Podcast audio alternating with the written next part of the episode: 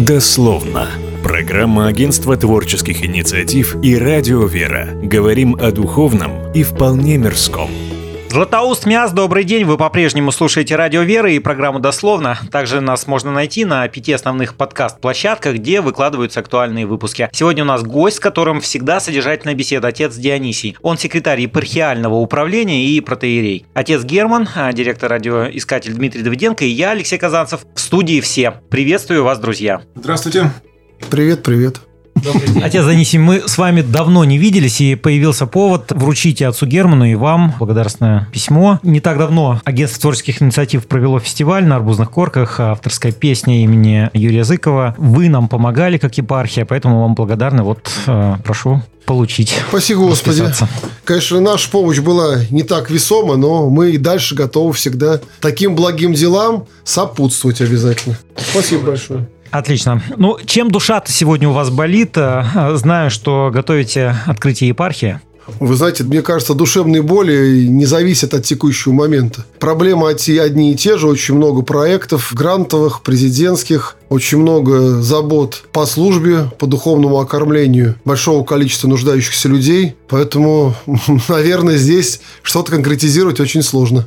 Ну, когда открывать будете? Вы знаете, я считаю, что это не рядовое событие. Э, совсем недавно у нас здесь были сотрудники Федерального агентства по делам национальностей, которые являются нашими основными, так скажем, соработниками в этом вопросе в строительстве нового здания Духовно-просветительского центра, где будет размещаться епархиальное управление. По милости Божией мы получили самые высокие оценки. Здание достроено. Сейчас идет его уже конечное оборудование, то есть развешиваются сторы, вставляется мебель. Безусловно, все равно не хватает нужного количества средств, потому что финансирование от епархиального управления в Златоусте тоже очень существенное на это все идет. Но думаю, что дата открытия будет зависеть от гостей, которые приедут, э, так скажем, на это торжество. Владыка Викентий планирует приглашать кого-то из членов Священного Синода. Обычно такие мероприятия посещает управляющий делами Московской Патриархии. Сейчас этот пост занимает первый викарий Святейшего Патриарха, митрополит Воскресенский Дионисий. У него очень, так скажем, э, большой и сжатый график, и, наверное, вот от этого и будет зависеть дата открытия. Кроме того, я знаю, что Владыка Викентий приглашает на это мероприятие руководителя Федерального агентства по делам национальности Баринова. И думаю, до конца года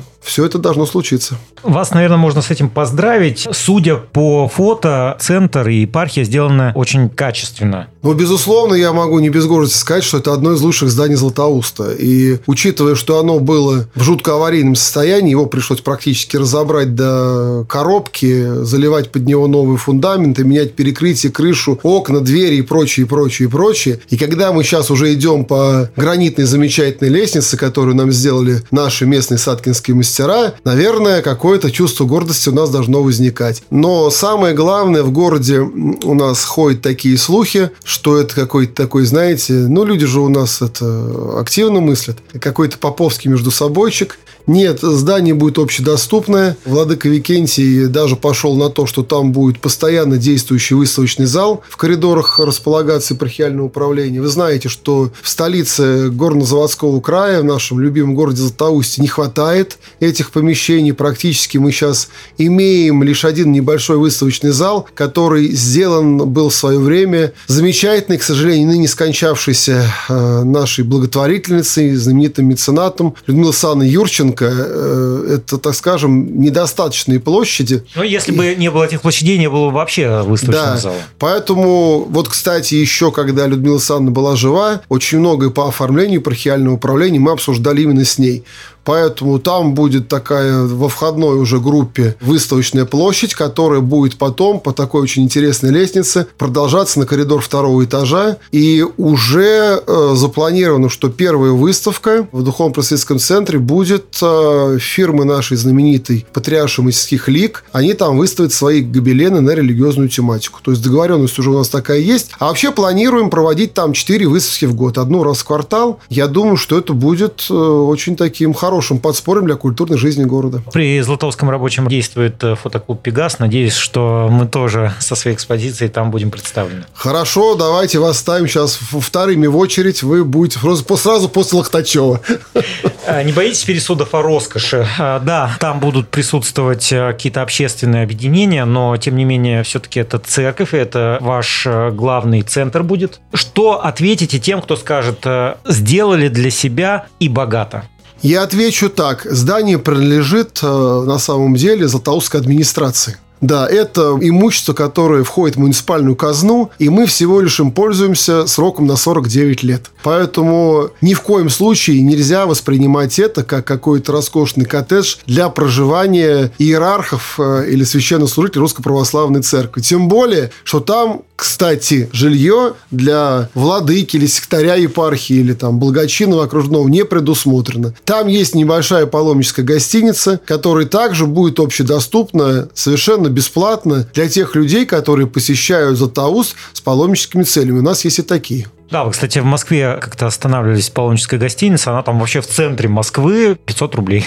Ну, у нас, я думаю, не будет даже никакой платы. Мы будем стараться это субсидировать с других источников. А не выглядит это таким соревнованием? Челябинский Алтушкин строит рождественский храм, а мы сделаем не хуже. Вы знаете, вы знаете, я бы очень бы хотел, чтобы Алтушкин лучше бы восстановил в Златоусте э, наш знаменитый Троицкий собор. Честно говоря, Челябинский храм, ну, наверное, нужен. Он на краю города, там большое количество новостроек. Наверное, у каждого благотворителя должны быть свои какие какие-то позывы для оказания какой-то помощи. И слава богу, что такие люди появились, собор успешно строится. Но я думаю, нам не надо соревноваться с Челябинском, у нас свое своеобразие. И епархиальное управление с духовным центром должно быть в каждом федеральном таком вот городе. Точно такое же сейчас здание строят в Магнитогорске. Оно несколько, конечно, другого назначения, оно меньшее по размерам. Вот с ними бы я посоревновался. То есть я считаю, что в Златоусте получилось лучше, чем в Магнитогорске. Ну, а уж собор-то все равно, он общий собор для всей метрополии. Я думаю, здесь такие аналогии нам не нужны. Отец Дионисий перед беседой сегодня разговаривал с несколькими руководителями, с которыми вы так или иначе работаете. Как думаете, что они про вас сказали?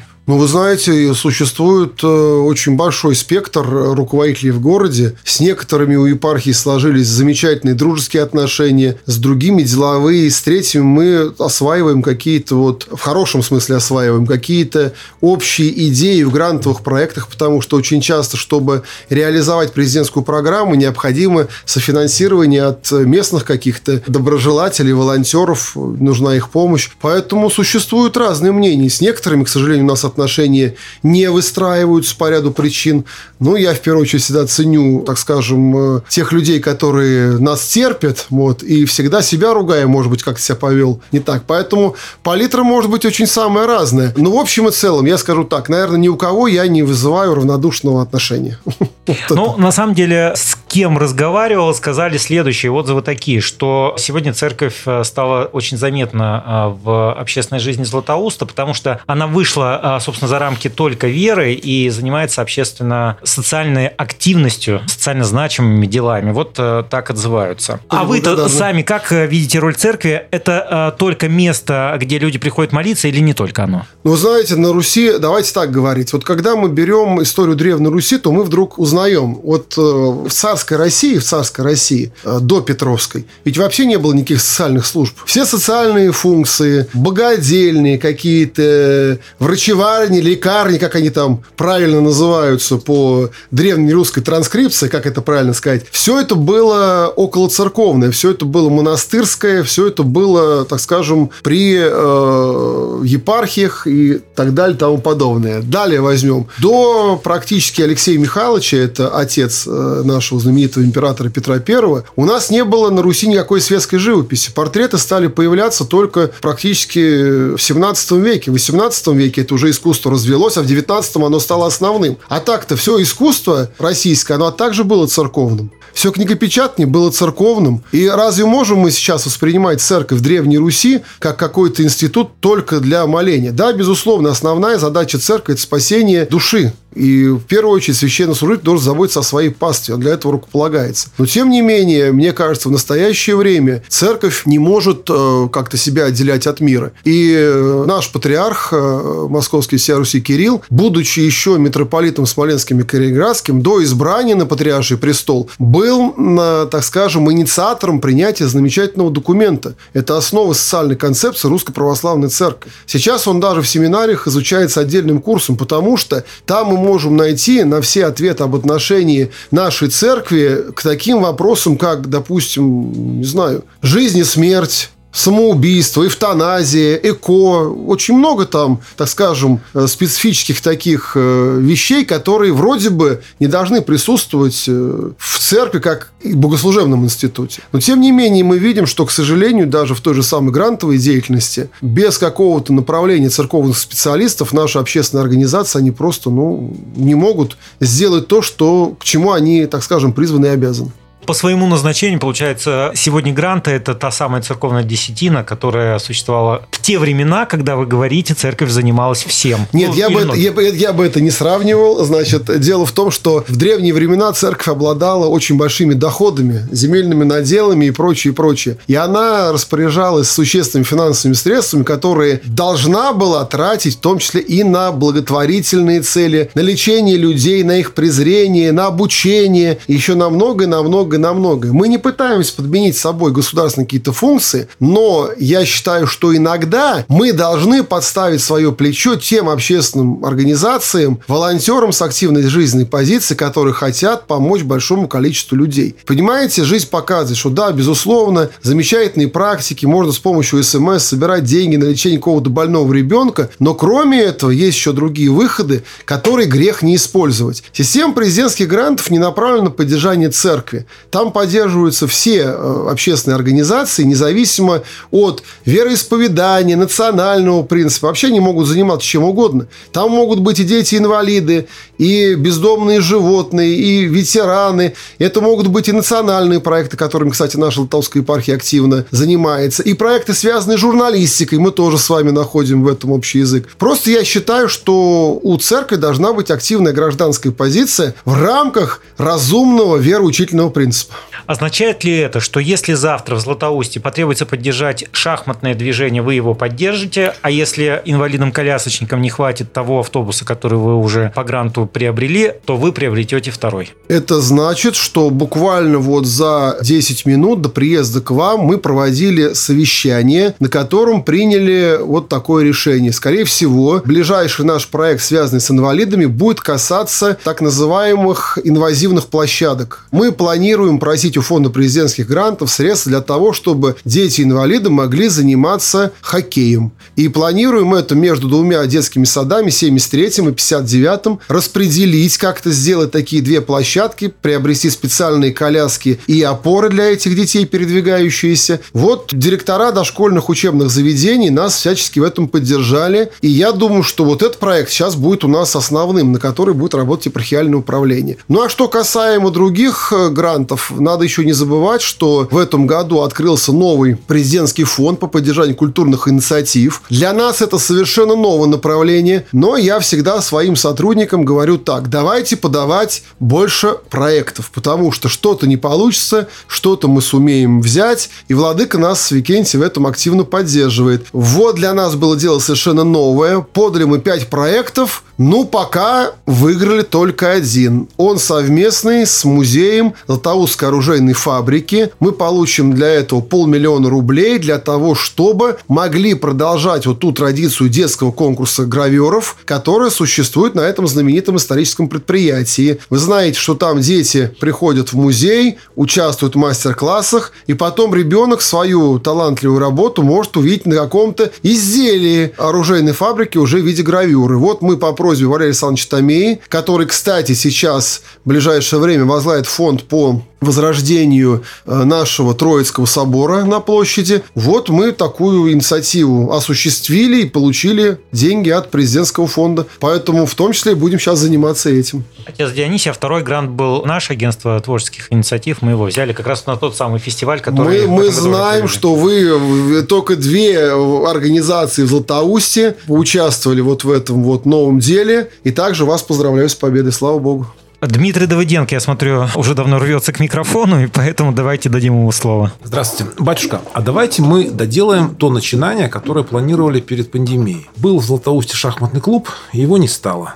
Осталось несколько человек, имеющих квалификацию, имеющие судейские рейтинги, готовые работать с детьми. Перед самой-самой пандемией мы встречались, и как-то у нас получилось так, что пандемия все, все эти карты спутала. Я думаю, что наша жизнь продолжается. Денег там надо совсем значительно меньше, чем на все вот эти начинания, которые были оглашены. Поэтому есть предложение, давайте мы этот процесс маленечко пододвинем в положительную сторону. Знаете, очень часто, когда мы говорим о Златоустской епархии, естественно, многие люди воспринимают только Златоуст. Но надо понимать, что в эту структуру церковную входит еще 10 городов. И в том числе Саткинский район. Вот, вот да? об этом и речь. И Магнезит – это то знаменитое предприятие, которое поддерживает нашу епархию. И мы можем сказать, что это наши близкие друзья, соработники, помощники. И в Садке э, вот это движение шахматного клуба, благодаря Магнезиту, благодаря Сергею Павловичу Коростелеву, президенту этого, так скажем, большого предприятия, этой группы, развивается очень сильно. Я думаю, что епархия окажет помощь помощи мы, конечно же, с удовольствием войдем в этот проект и с помощью наших саткинских коллег мы все возродим. Это было бы отлично. Второй короткий вопрос. А давайте доделаем тоже то, что запланировали два месяца назад. И таки запустим вещание радио Веры на территории Садки и Кусы. С удовольствием будем продавать этот вопрос. Конечно, он упирается в финансовые средства, но я Совсем думаю... Совсем не... Я думаю, Батюшка, что... готов поспорить. Это там, там не те финансовые средства, о которых шла речь. Нет. То, что это наша первоочередная задача, у меня не вызывает ни малейшего сомнения. Мне вот понравилась эта политика, такой мягкая сила, если проводить налоги с политикой политикой. Когда к вам не так давно, в частности, приехал философ московский Дергачев, говорили, понятно, что и на светских темы много, но говорили-то на территории епархии. Для чего это делаете? Почему церковь, э, философия как-то тут э, сплелись в данном случае? Ну и, наверное, не только философия. Если смотреть шире. Вы знаете, проблему. я хочу сказать вот следующий такой, может быть, я немного отвлекусь. Я вообще не люблю советский строй. Не люблю. Вот и да, у меня очень часто из-за этого бывает плохое настроение. Если начинать говорить говорить про а какие... он у вас плохой? Он закончился уже лет 30 ну, назад. у нас до сих пор осталось очень много оттуда, особенно в системе образования. И толерантность в школах часто прикрывается обычным советским атеизмом педагогов, которые еще в то время получили образование. Есть свои проблемы. Но я очень люблю советский кинематограф. Постоянно его пересматриваю. Знаете, был такой, ну, может быть, с точки зрения священника не очень прилично смотреть такое кино. Но вот «Забытая мелодия для флейты», да, знаменитый фильм Рязанова. И вот там э, какая-то контора, мы так до конца по фильму не понимаем, чем же же она занимается. Бюрократизмом? Вроде, да, бюрократизм. Какие-то там, понимаете ли, у них там и, и, и, и женские ансамбли какие-то, и хоры, и какие-то выставки. Вроде, ну, вроде не Министерство культуры, но что-то такое аморфное. И вот, когда приходит новый начальник, его тогда играет Филатов, душ все непокойные, приходит вместо знаменитого актера Санаева. Вот он приходит на его место, заходит,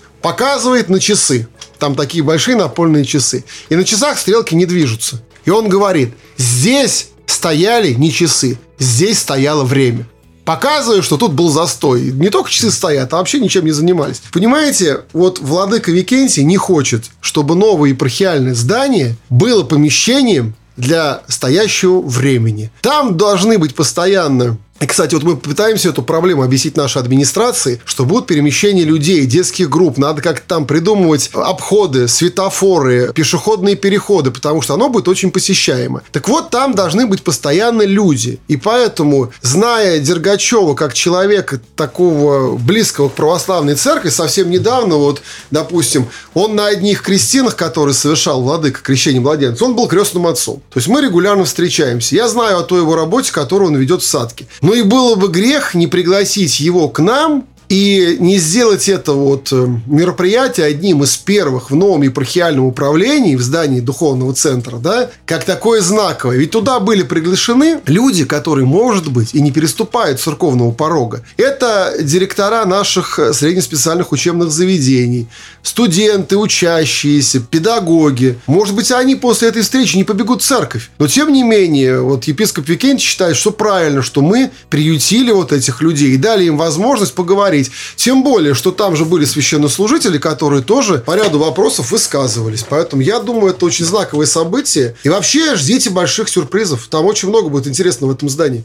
Пару слов можно скажу? Я хочу от лица коллектива «Радио Веры» также выразить благодарность нашему владыке за очень оперативную работу, связанную с подготовкой поздравлений. Не далее, чем позавчера вечером на Покров, я в 9 часов позвонил отцу Герману, а через час пришел сведенный файл. То есть таких владык, ну, еще поискать. Понимаете, это наша площадка для обращения к народу, поэтому владыке очень приятно, что он может, допустим, в праздник Покрова Божьей Матери обратиться к жителям Златоуста. И, кстати, не входящее в нашу епархию мясо. Мясо остается за Челябинской епархией, но, тем не менее, вещание идет туда. Нас, нас удовольствием слушают. Нам да, нас, с удовольствием оттуда. слушают, слава богу. А там еще и Чебаркули, немножко да, Карабаш. Да. А, ну, возвращаясь к политике. Я помню, был у нас митрополит Челябинский, тогда еще Златоустский Феофан. Так вот он часто... Ныне скончавшийся, ныне скончавшийся тоже вот, да. Владыка пал жертвой коронавирусной инфекции, конечно, царство ему небесное. Очень жалко, замечательный был архиерей, так скажем, один из э, очень видных людей, тем более, что, знаете, ведь у него была очень сложная стезя. Он практически был представителем Русской Православной Церкви при всех э, восточных патриархах. То есть он был нашим представителем в Сирии и Ливане, нашим представителем в Африке. Он долгое время служил в русской духовной миссии в Иерусалиме, при Иерусалимском патриархе. Это, конечно, очень такой серьезный церковный дипломат, и очень рано, что вот в возрасте 72 лет от последствий коронавирусной инфекции он скончался, потому что мы тоже вместе со своим народом мы болеем, и, к сожалению, епископы, священники умирают. Царство Небесное, замечательный архиерей. Вот он, э, видимо, из-за того, что часто исполнял посольские такие обязанности э, со стороны церкви, любил в ходе проповедей высказаться на вопросы политической тематики, в частности, международной политики. Вот сам я лично видел, как он склонял Обаму, э, американского, на тот момент президента. Как считаете, насколько церковь должна это делать и насколько должна она идти в политическую плоскость и как-то высказываться? Вы знаете, я с трудом могу вспомнить такие моменты, когда русская православная церковь, даже в условиях гонений, даже в условиях в отсутствии всякого диалога со властью, не поддерживала бы свою страну на международной арене. Понимаете, э, дело вот в чем, что высказывания церковных иерархов на самом деле очень э, с вниманием выслушиваются во всем мире – и мы, опять же, не берем на себя ничьих, э, так скажем, лавров, не пытаемся одеяло перетянуть. Но, тем не менее, конечно же, мы понимаем, что теперешняя политика американского государства в отношении Российской Федерации является несправедливой. По вашему ответу понимаю, что должна церковь вмешиваться. Она не должна вопрос. вмешиваться. Церковь должна четко высказывать свою позицию по целому кругу вопросов. И слава богу, что у нас есть такие э, спичрайтеры, которые могут этим заниматься. Конечно, не всегда это идет в пользу, потому что каждый человек должен знать свой функционал, но вот в последнее время принято ряд решений на синодальном уровне о том, кто может и кто не может представлять церковь.